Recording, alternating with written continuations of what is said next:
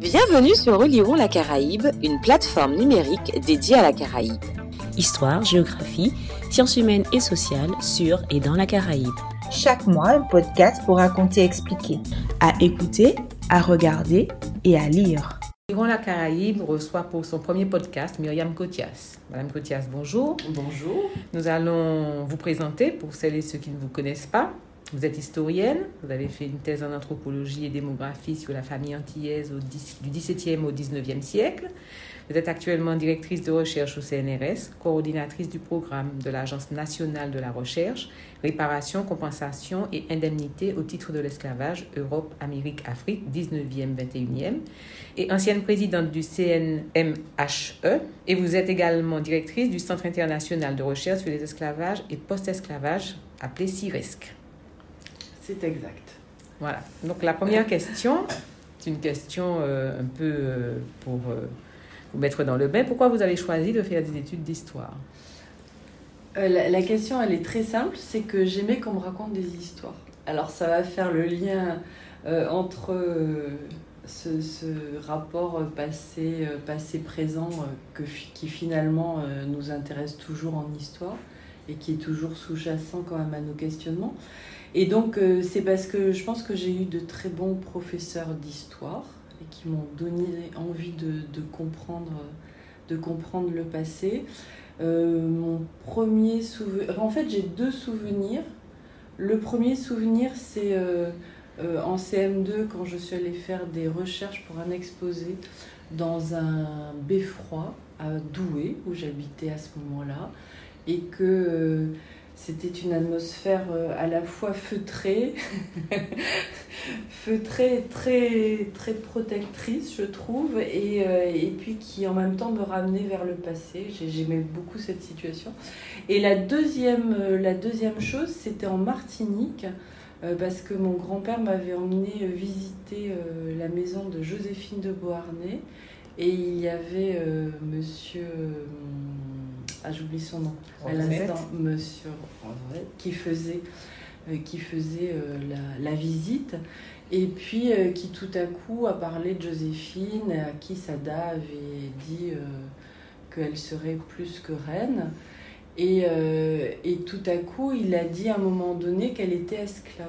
Et c'est, c'est- ça a été très bizarre parce que ça a fait un écho chez moi. C'est-à-dire que tout ce que, d'une certaine façon, je ne comprenais pas dans les relations sociales de, de la Martinique, euh, et, euh, et qu'on ne m'expliquait pas non plus, tout à coup, ce terme d'esclave euh, me donnait la clé de toutes mes incompréhensions. C'est-à-dire ces, moments de, de proximité qu'il y avait entre les personnes qui étaient suivis de moments de, de très grande distance et de, de distance qui pouvaient s'exprimer avec des termes de déconsidération et euh, assez, assez violentes.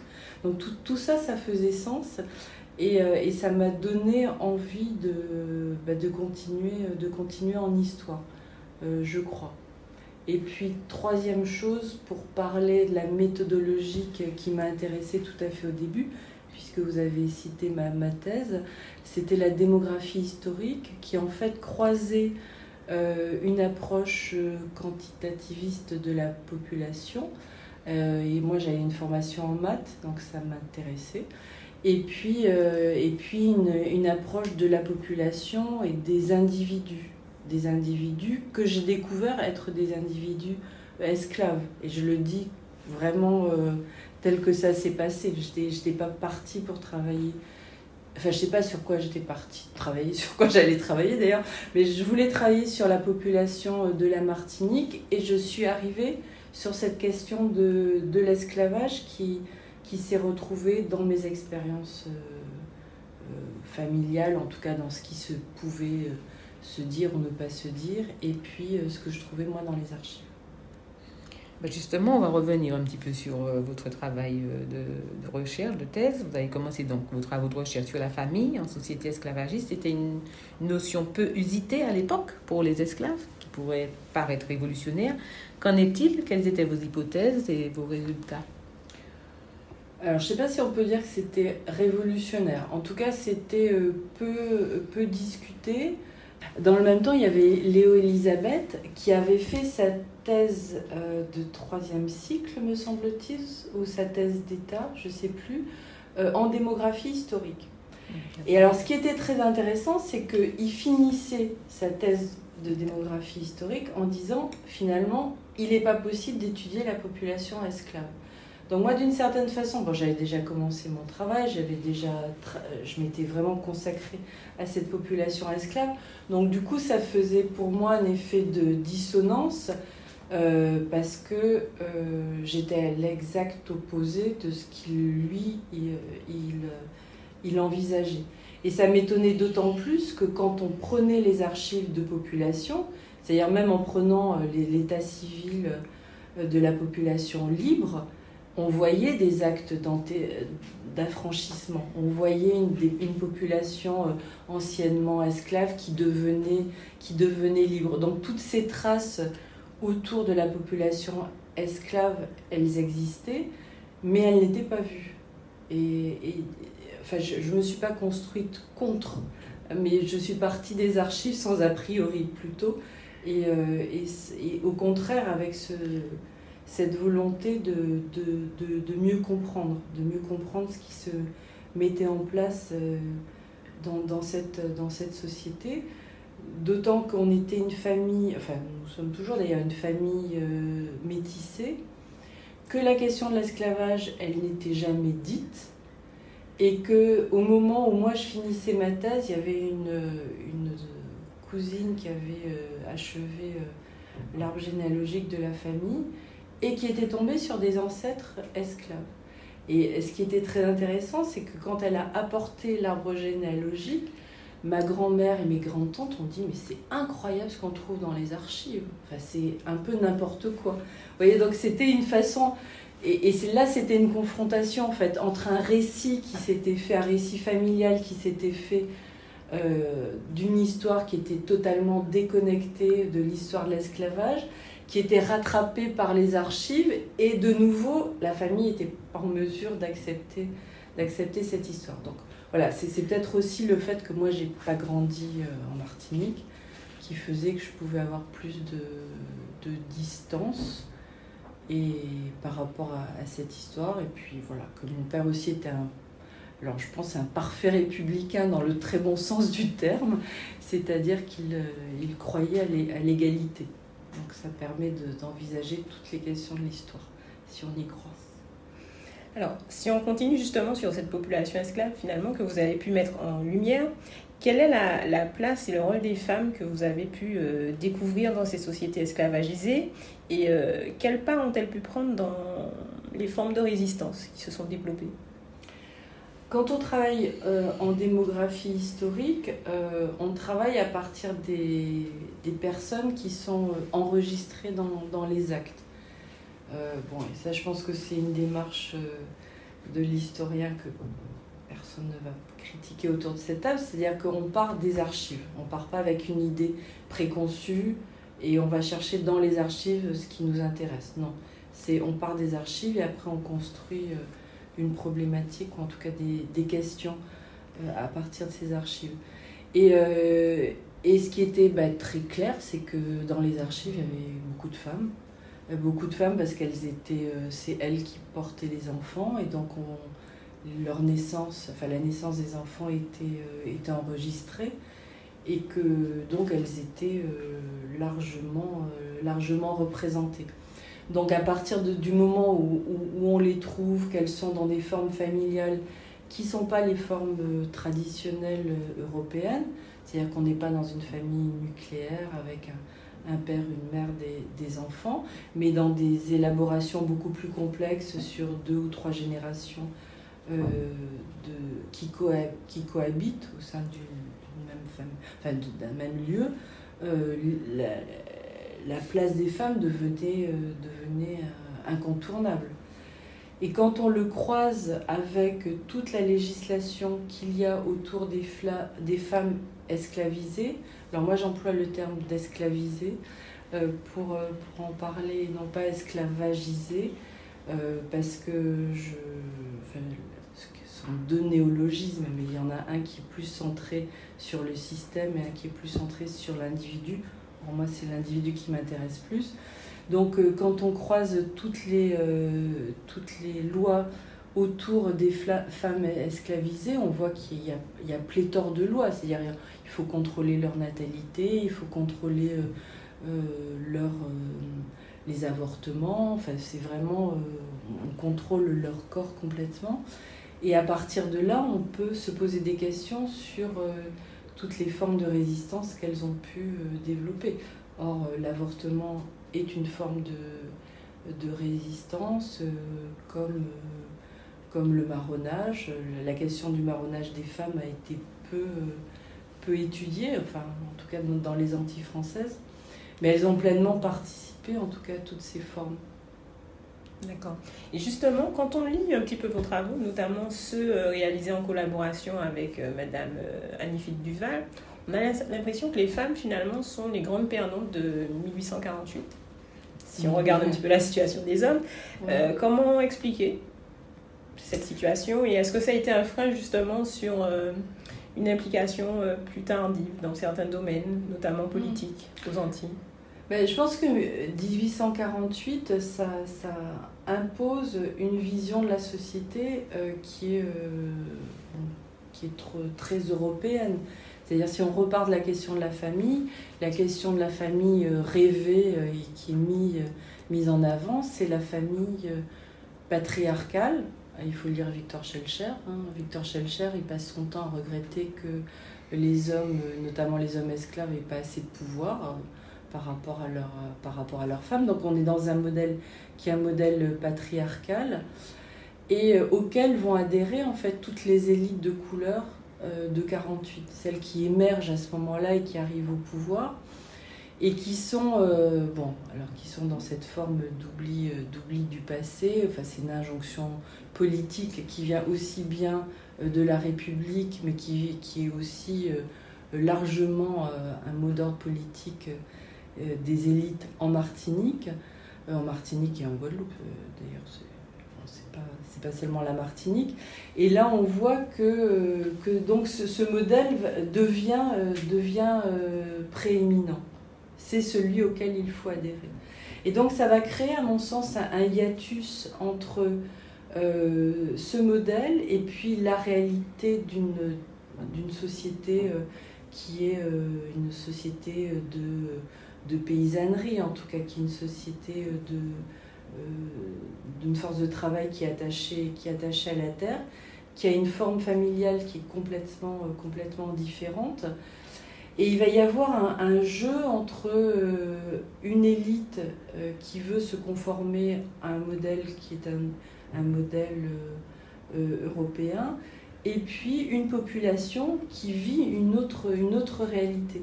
Et à mon sens, c'est entre 48 et 50 que euh, justement la, la, notion de femme potomitan va être élaborée, parce que d'une certaine façon, il faut mettre à distance la, femme euh, qui est généralement une femme euh, de couleur noire et qui, qui, a été affranchie en 48, qui est dans un autre modèle, modèle démographique.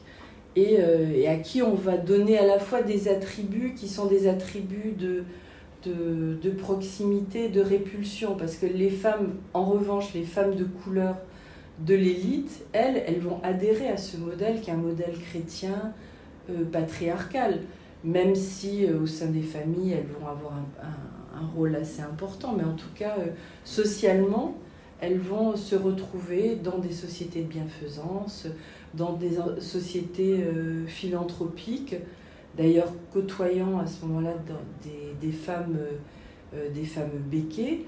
Et, euh, donc voilà, on, crée une sphère là, de pouvoir qui est, qui est, très, euh, qui est très cohérente et qui va signifier aussi une... j'allais dire une adjudication, mais enfin en tout cas, elles, acceptent socialement de ne pas apparaître comme des personnes qui, sont, qui ont le pouvoir. Je parle de ces femmes de couleur.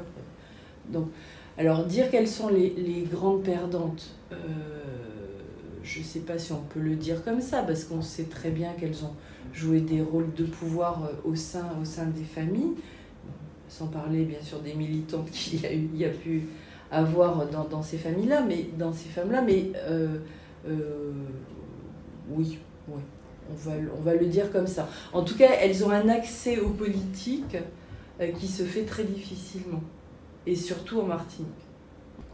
Euh, justement, vous venez d'évoquer l'injonction d'oubli imposée par les autorités à l'époque en 1848. Est-ce que euh, pour l'époque, ce n'était pas perçu comme une issue pour éviter le chaos? Et euh, par ailleurs, est-ce que cette recommandation, justement, n'était pas courante? Alors, l'oubli du passé, c'est ce qui construit la République. Enfin, c'est le, texte de, Renan euh, sur, euh, sur l'alliance des cœurs euh, au sein d'une même, au sein d'une même nation qui fait qu'on va oublier les antagonismes et que la République, c'est le point zéro à partir duquel on construit, on construit une société. si ce n'est que là, on était dans une société qui était une société esclavagiste, donc qui a toujours reposé sur, sur des relations extrêmement, extrêmement violentes. Euh, et que l'oubli du passé, ça, ça, a contenu un peu difficilement quand même les, les tensions de cette, de cette société. Pour plusieurs raisons. Euh, on parle du soulèvement euh, des, des, esclaves du prêcheur en 48. Il y a eu des soulèvements dans l'ensemble de, de, la colonie à la Martinique et qui ont donné lieu, et, et ces soulèvements ont donné lieu à des procès qui vont se dérouler jusque dans les années 52. Euh, Parce que justement, euh, et, l'idée, c'est intéressant à voir, c'est euh, il s'agit de voir si les personnes se sont soulevées parce qu'elles réclamaient des droits ou si elles se sont soulevées parce que fait elles étaient dans une démarche de enfin, si elles voulaient faire des vols ou, des pillages qui n'avaient pas d'explication politique. Et, euh, l'abolition de l'esclavage, elle va se, dérouler sur euh, euh, trois jours en fait en, Martinique. Il va y avoir le 23 mai, il va y avoir le 24 et le 25 et même le 26 d'ailleurs dans le sud de la Martinique. Et donc les, et, partout il y, a, des soulèvements, partout ça, bouge. Et le, les procès vont être largement argumentés sur le fait est-ce que les personnes qui se sont soulevées savaient qu'il y avait eu l'abolition de l'esclavage? Les informations circulent à la fois rapidement et puis euh, prennent, prennent du temps. Et en tout cas, pour qu'il y ait une officialisation euh, de la de l'abolition de l'esclavage, ça, prend plusieurs jours. Et ça va vraiment porter, le débat va porter sur ça. Est-ce que les personnes qui se soulèvent sont au courant ou non de l'abolition de l'esclavage? Est-ce que c'est du droit civil ou est-ce que c'est du droit euh, politique? Hein, C'est vraiment cette argumentation euh, qui va être euh, qui va être euh, établi. Donc soulèvements qui vont continuer, il y, en a tout au long euh, quand même du, euh, du, du, 19e, du 19e siècle. 1852, le soulèvement de Sainte-Marie, enfin il y, en a, y en a beaucoup. Donc l'injonction de l'oubli, elle s'est, elle s'est, elle s'est imposée, ou en tout cas elle elle a eu une effectivité aussi, parce que le procès de travail ne change pas, enfin, ou change euh, à la marge. Euh, c'est-à-dire que les, euh, les, nouveaux affranchis demeurent, en tout cas dans une, entre 1848 et, et 1852, restent sur, sur les, les plantations, parce qu'il n'y a pas d'autre façon de, de, travailler, qui sont mis dans ce système de l'association, qui est un système d'asservissement complet, puisque c'est le partage de la production, mais avec, euh, avec des règles coercitives euh, extrêmement, extrêmement fortes. Donc cette, cette notion politique, elle est aussi traduite par des, des relations économiques, hein, par un procès de travail donc, qui, ne, qui ne change pas. Donc est-ce que ça a vraiment fait sens? Je pense que ça a fait sens euh, progressivement et avec le développement de, avec le développement de, de l'école, euh, beaucoup, mais qu'il y a toute une partie de la population qui a utilisé la notion de, de glissant qui est celle du détour. C'est-à-dire qu'on ne se confronte pas directement au, au, mot d'ordre politique. On va aller vivre ailleurs. Enfin, on va faire en sorte de ne pas, de pas avoir à, à prendre position sur, sur l'oubli. Donc l'oubli, c'est une injonction de 48, mais qui finalement va essaimer beaucoup plus largement. Justement, si on fait le, lien 1848, aujourd'hui 2019, quelle place, si on s'interroge sur le lien entre histoire et mémoire, quelle place aujourd'hui l'esclavage a dans l'espace public français aujourd'hui, au sens large du terme euh, Est-ce que c'est toujours d'actualité dans l'écriture du roman national français Un petit peu dans l'esprit de la, de la polémique sur la loi de 2005. Et est-ce que la formule de M. Trouillot, euh, Silencing the Past, est-elle toujours d'actualité? Alors, Silencing the Past, non, je crois que c'est plus, plus d'actualité. Euh, ne serait-ce que parce qu'il y, a des, il y a des associations euh, qui jouent le rôle de, de, de moyen de pression sur à la fois sur le discours, ou en tout cas qui occupent l'espace public. Donc, rendre euh, silencieux le passé, c'est-à-dire faire taire le passé, je pense que là, c'est, on n'est plus dans cette, euh, cette démarche-là. Euh, que, que, que l'histoire de l'esclavage ait réellement trouvé sa place, alors je dirais pas dans le roman national, qui moi est quelque chose qui me pose un peu, un peu problème, mais que l'histoire de l'esclavage n'ait pas trouvé sa place dans l'histoire de France, ça c'est évident c'est évident qu'on est encore dans cette démarche-là de faire, alors, de faire accepter sereinement l'histoire de l'esclavage. C'est-à-dire de faire accepter l'histoire de l'esclavage comme un fait d'histoire qui a participé euh, à, la, construction euh, euh, à la fois de la nation, pour le coup, mais aussi de, de l'État français. Ça, je pense qu'on est, on est encore dans ce point d'achoppement parce que l'histoire de l'esclavage est, est, traduite euh, en termes raciaux. C'est-à-dire qu'il y a une polarisation entre, euh, d'un côté, euh, une population blanche, je mets des guillemets à tout ça, mais une population blanche et une population noire. Et le fait est que pour, le, pour un large public pas très, pas très averti, ou en tout cas mal averti, euh, l'histoire de l'esclavage, est immédiatement retraduite par un, antagonisme sur des bases raciales et en fait une injonction d'adhésion à une identité euh, qui, qui, serait raciale.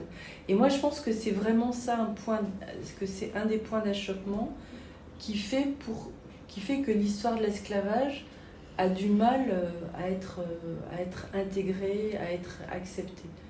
Parce que quand vous en parlez face à un public, alors si vous avez la possibilité de, pouvoir tout développer, d'être très euh, fin dans l'analyse, bon, ça va. Mais si vous êtes dans un discours qui est plus rapide, il y a une sorte d'appropriation, et, et c'est symptomatique, il y a une sorte d'appropriation du rôle du dominant par une population qui va se définir comme blanche qui se fait quasiment euh, automatiquement. C'est-à-dire que l'histoire de l'esclavage, elle est retraduite entre victime et puis euh, euh, et, et, maître dominateur et, et, violent. Et je pense que c'est ce verrou-là qu'il est important de, de, faire sauter. Mais si on le fait sauter, ça veut bien dire que aussi on remet en question, ou en tout cas on explique des positions qui sont des positions euh, racialisées, en termes historiques, euh, qui, qui une racisation des, des populations euh, noires en France, c'est évident, qu'il y ait de la discrimination, qu'il y ait du racisme.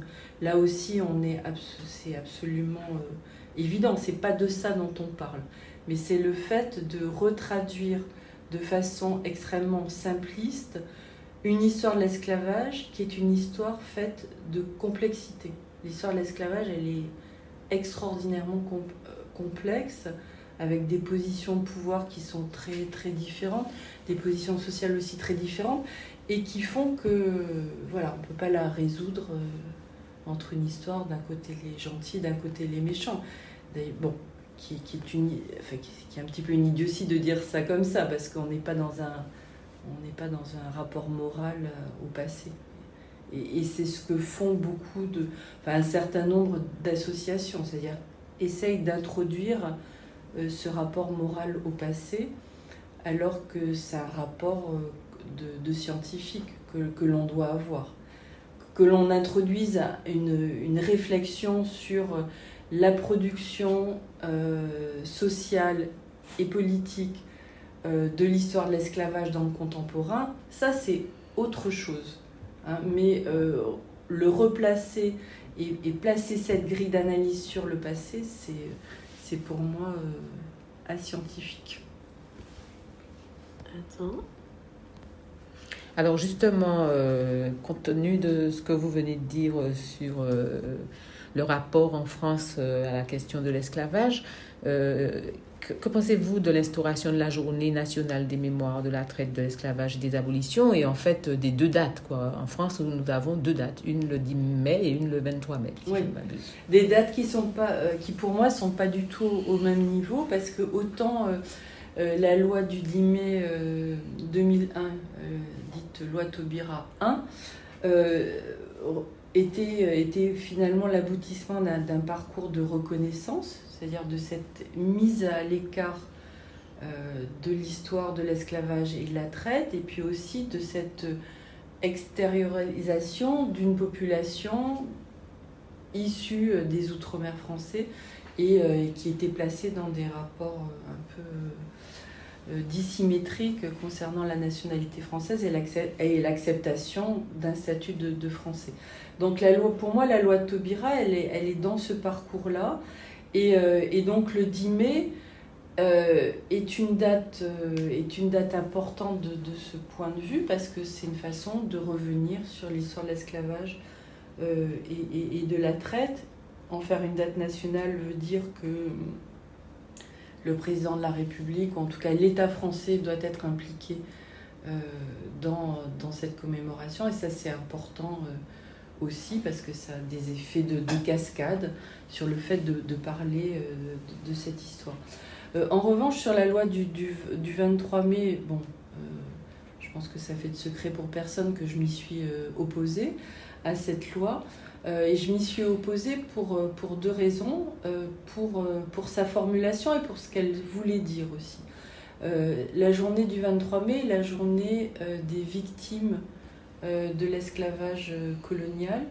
Et je me suis vraiment opposée à cette notion de, victime, non pas parce que je dis que l'esclavage ne produit pas, enfin, que les esclaves n'ont pas été victimes de, l'esclavage, mais parce que je, contestais le fait qu'on puisse donner comme identité euh, aux ultramarins euh, euh, cette identité de victime. Et je contestais aussi le fait de, de donner cette identité aux personnes qui ont vécu pendant la période de l'esclavage, parce que pour moi, ça revenait en fait à nier tous les phénomènes de résistance, tous les phénomènes de marronnage et euh, tous les phénomènes en fait de où, euh, les esclavisés ont euh, manifesté en tout cas euh, leur leur part d'humanité, leur subjectivité. Donc voilà, d'une façon euh, rétrospective, j'étais contre, et puis, euh, et puis aussi d'une façon prospective, parce que je, trouve que pour les, euh, pour les, jeunes ultramarins, il est impossible d'arriver au monde avec cette identité de victime. C'est-à-dire comment on peut se penser à égalité dans le monde si on arrive avec, avec cette avec cette définition de victime, c'est-à-dire si on le porte en soi. Là encore, pas pour nier l'histoire, mais en tout cas pour ne pas se, être résumé et se résumer euh, simplement à cette, à cette notion. Alors on va essayer un petit peu maintenant d'avancer euh, par rapport à l'historiographie. Euh, on sait que dans le monde anglo-saxon, euh, ça bouge beaucoup et ça fait longtemps qu'il y a des travaux sur euh, l'esclavage et, tout ce qui gravite autour. En France, les choses commencent aussi à bouger. Où en est-on un petit peu de l'historiographie française sur les questions de traite et d'esclavage? Mais je dirais que les, qu'en tout cas, c'est un champ historiographique qui est parmi les plus dynamiques. actuellement.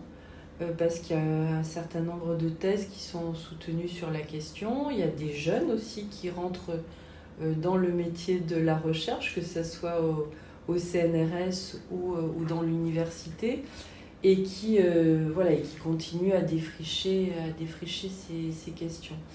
Euh, je pense qu'on est plus euh, en France sur la question, enfin, il y a beaucoup de travaux sur le post-esclavage, sur le post-esclavage et en lien avec le post-colonial également, que sur, que sur la période, que sur la période alors esclavagiste euh, jusqu'à 48. Je pense qu'une une des les recherches qui sont vraiment en train de se, euh, de se développer en ce moment portent sur la transition, c'est-à-dire 1848, 1850. Euh, Là, il y a beaucoup de travaux qui sont, qui sont menés.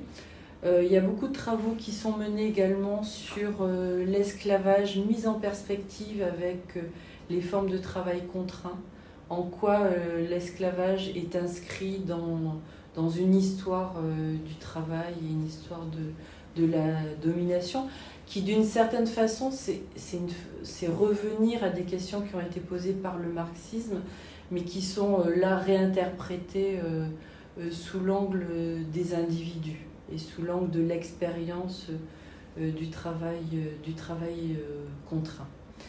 Euh, il y a tout un champ de recherche également sur, euh, sur la sémantique, sur comment est-ce que l'on parle, euh, on parle de, l'esclavage. Et là aussi, il y a, il y a, des, changements qui sont, qui sont à l'œuvre, notamment refuser le terme de, d'esclave, je l'ai déjà, je l'ai déjà dit, mais aussi voilà, comment parler du sujet esclave, des choses qui finalement avant étaient difficilement audibles, parce que comme la question de l'esclavage était, était euh, euh, uniquement vue comme une, une, relation de domination brutale et sans réponse, euh, d'une certaine façon, il n'était il était pas possible d'envisager que une personne mise en esclavage pouvait répondre ou avait des, interstices de, liberté euh, dans cet espace euh, de coercition. Donc c'est un peu aussi sur cela que l'on est en train de, travailler ces derniers temps. Justement, il y a quand même pas mal, euh, au moins trois ouvrages connus qui, qui donnent la parole à l'esclave, enfin qui essayent de retrouver cette parole. Quelles sont les sources qui sont utilisées et comment on peut avoir accès à la parole de l'esclave? On va faire un préalable par rapport aux archives, euh, c'est-à-dire qu'une parole pure n'existe pas et qu'elle est toujours médiée par celui qui tient, euh, qui tient la plume. Euh, et vous savez que ce ne sont pas les, esclavisés qui tenaient la plume, plume donc c'est toujours une, parole qui est retranscrite et qui parfois est couverte par des strates administratives qu'il faut que, l'historien doit aller, euh, rechercher. Euh, la parole de, l'esclavisé, on, a beaucoup travaillé à partir des, archives judiciaires et, des procès. Dominique Rogers a, coordonné un ouvrage qui s'appelle La voix des esclaves, ce qui était en fait issu d'un projet européen que l'on avait mené où on avait euh, travaillé sur justement tous les procès où euh, des esclavisés étaient, euh, étaient venus témoigner.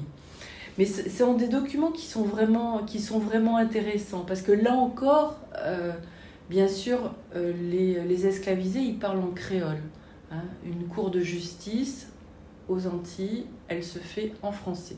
Donc il y a un traducteur qui est là pour traduire et, qui, et le greffe, lui, va en, va écrire cette parole qui a été traduite, euh, traduite euh, du créole. Donc vous voyez, on a, on, a des strates là qui nous empêchent de, de savoir et d'être absolument certain de ce qu'a dit l'esclavisé. Mais quand on fait vraiment des analyses très précises des textes, on voit comment à certains moments il y a des sortes de dérapages par rapport à ce, euh, de celui qui traduit ou de celui du greffier, parce qu'ils traduisent mot pour mot des phrases créoles. Alors comment on le sait? C'est parce que c'est pas du français du 18e, du 18e siècle, mais que c'est du français créolisé. Et donc là, on se dit tout à coup, il y a cette parole qui arrive et qui est la plus proche de la, de la réalité. Donc voilà, l'historien, il fait feu de tout bois euh, et, euh, et, il, traque les traces. La parole de, l'esclavisé, ce ne sont que, que des traces euh, qu'il faut aller rechercher partout, partout où on peut la trouver. Alors on va peut-être parler euh, maintenant, euh, puisque notre entretien a touché à sa fin, euh, de l'actualité, de votre actualité et de vos projets. Tout d'abord du projet Eurelsk. Est-ce que vous pouvez nous expliquer un petit peu de quoi il s'agit? Oui, alors ça c'est un programme qui est, achevé hein, depuis un certain nombre d'années maintenant. C'était un programme financé par l'Europe euh, qui mettait en relation euh, des, équipes, alors des équipes européennes, anglaises, danoises, portugaises, espagnoles, et puis euh, des équipes qui étaient du continent africain, d'Haïti et, du Mexique. Et on avait posé une question qui était une question impertinente et qui pourtant a trouvé de l'écho. C'était montrer que l'Europe s'était construite avec l'esclavage. Voilà. Et donc on l'a décliné à, tous les niveaux, que ce soit le niveau culturel, le niveau politique, le niveau économique, montrer comment euh, les guerres qui ont eu lieu, eh ben, certaines avaient euh, pour objectif euh, la captation de la traite et, et étaient en lien direct avec, avec l'esclavage. Donc c'est ce sur quoi on a travaillé pendant, pendant 4 ans. Ça nous a permis de construire des bases de données, une base de données qui est très importante et qu'on est en train de, reprendre, qui porte sur tous les textes euh, législatifs, euh, juridiques et parajuridiques sur esclavage et traite. Donc depuis le XVIIe siècle jusqu'au... Là on essaye de repousser jusqu'au XXe siècle. Euh, donc ça c'est un outil de travail qui est mis à la disposition à la fois des chercheurs mais euh, aussi du, grand public. On a fait un site sur l'enseignement également de l'esclavage euh, et de la traite, et puis un autre sur euh, les textes abolitionnistes européens. Voilà. Et donc aujourd'hui, vous êtes coordinatrice du programme de l'Agence nationale de la recherche, réparation, compensation et indemnité au titre de l'esclavage. Pouvez-vous nous expliquer un petit peu de quoi il s'agit Quels sont les objectifs? Oui. Bon, euh, enfin, l'historien, je pense qu'il n'est pas, il pas enfermé dans son monde. Donc, c'est aussi un citoyen et il est aussi en dialogue avec, euh, avec la société. Euh, donc, la question de la réparation, c'est vrai que c'est une question qui a été mise sur la table à un niveau international dans quasiment toutes les sociétés anciennement esclavagistes et qui, qui avait du mal à être étudiée en France. Donc on s'est dit, nous, on, va considérer très euh, sérieusement la question des réparations. On va voir quelles sont les archives qui existent et puis qu'est-ce qu'on peut en faire. Si ce n'est que c'est un, un projet qui est à la fois historique mais aussi euh, sur le, contemporain. Donc sur l'historique, c'était voir les archives euh, en Europe et, et dans l'Empire colonial français. Et puis pour le contemporain, c'était voir les revendications des associations qu'elles soient euh, antillaises, des Antilles françaises, mais aussi dans la Caraïbe anglophone, hispanophone, états-unienne également. donc, reprendre ces archives, c'était à la fois relire et en tout cas utiliser tous les discours qui se sont tenus à ce moment-là, c'est voir les archives de, Victor Schellcher, celles de Bisset, et puis voir euh, cette, euh, ces listes d'indemnitaires, c'est-à-dire ces listes de personnes qui ont touché l'indemnité en 1849, après l'abolition de l'esclavage. Euh, bon, là, je ne suis, pas, je suis pas sûre d'avoir vraiment le temps d'expliquer le débat de, de, cette époque-là, mais en tout cas, bon, les, les propriétaires d'esclaves vont toucher une indemnité dans l'ensemble des colonies anciennement esclavagistes ce qui veut dire Martinique, Guadeloupe, Guyane, La Réunion, mais aussi le Sénégal, et aussi Nocibé et aussi Sainte Marguerite, donc les îles de les colonies de, l'océan Indien. Donc euh, il y a une thèse en ce moment qui est en train d'être réalisée par euh, Jessica Balgui et qui porte alors elle, a je veux dire deux choses. On a constitué une base de données qui sera mise en ligne dans peu de temps sur toutes les personnes qui ont touché euh, l'indemnité. Euh, et euh, Jessica Balgui, elle travaille plutôt sur les indemnitaires de couleur qui ont touché l'indemnité. Parce que là encore, vous voyez, on est, on est en train de complexifier, de complexifier l'histoire.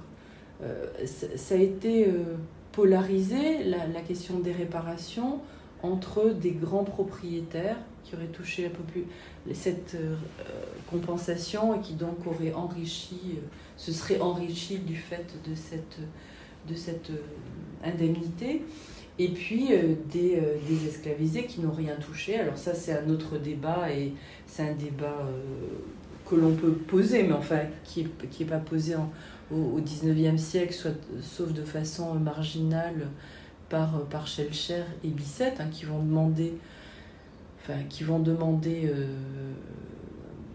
avec une conviction terrible, mais enfin, qui vont quand même demander une indemnité pour, euh, euh, pour les, les esclavisés et qui, ne vont pas obtenir gain de cause. Toujours est-il qu'en en, en, étudiant précisément les indemnitaires, on s'est rendu compte que euh, on pouvait pas traduire ça entre blanc et noir et que parmi les indemnitaires il y avait des propriétaires euh, d'esclaves et qui étaient qui appartenaient à la population de couleur et à la population libre de couleur soit anciennement libre de couleur hein, soit de façon euh, plus euh, plus récente. Et c'est à ce titre là d'ailleurs que j'ai retrouvé un de mes arrière arrière arrière grand pères qui a touché, du côté maternel, qui a touché l'indemnité pour euh, 10 esclaves qu'il euh, qu'il avait. Donc je pense que la, la, mise en ligne de cette, euh, de cette base de données, elle va permettre aussi de repenser un certain nombre de choses. Alors du côté des livres de couleur, mais aussi du côté de la propriété blanche, euh, enfin béquet, euh, puisque euh, là encore il y a tout un ensemble de jeux de, de circulation de, capitaux qui va se mettre en place en, 1800, euh, en 1849. Très bien. Euh, pour conclure, je voulais revenir sur euh, un de vos articles de février 2019. Où vous posez la question l'anti-esclavagisme peut-il exclure l'antiracisme? Quel lien faites-vous justement entre l'esclavage, et le concept de race? Et justement, quelle est votre position, vous, en tant qu'historienne Oui.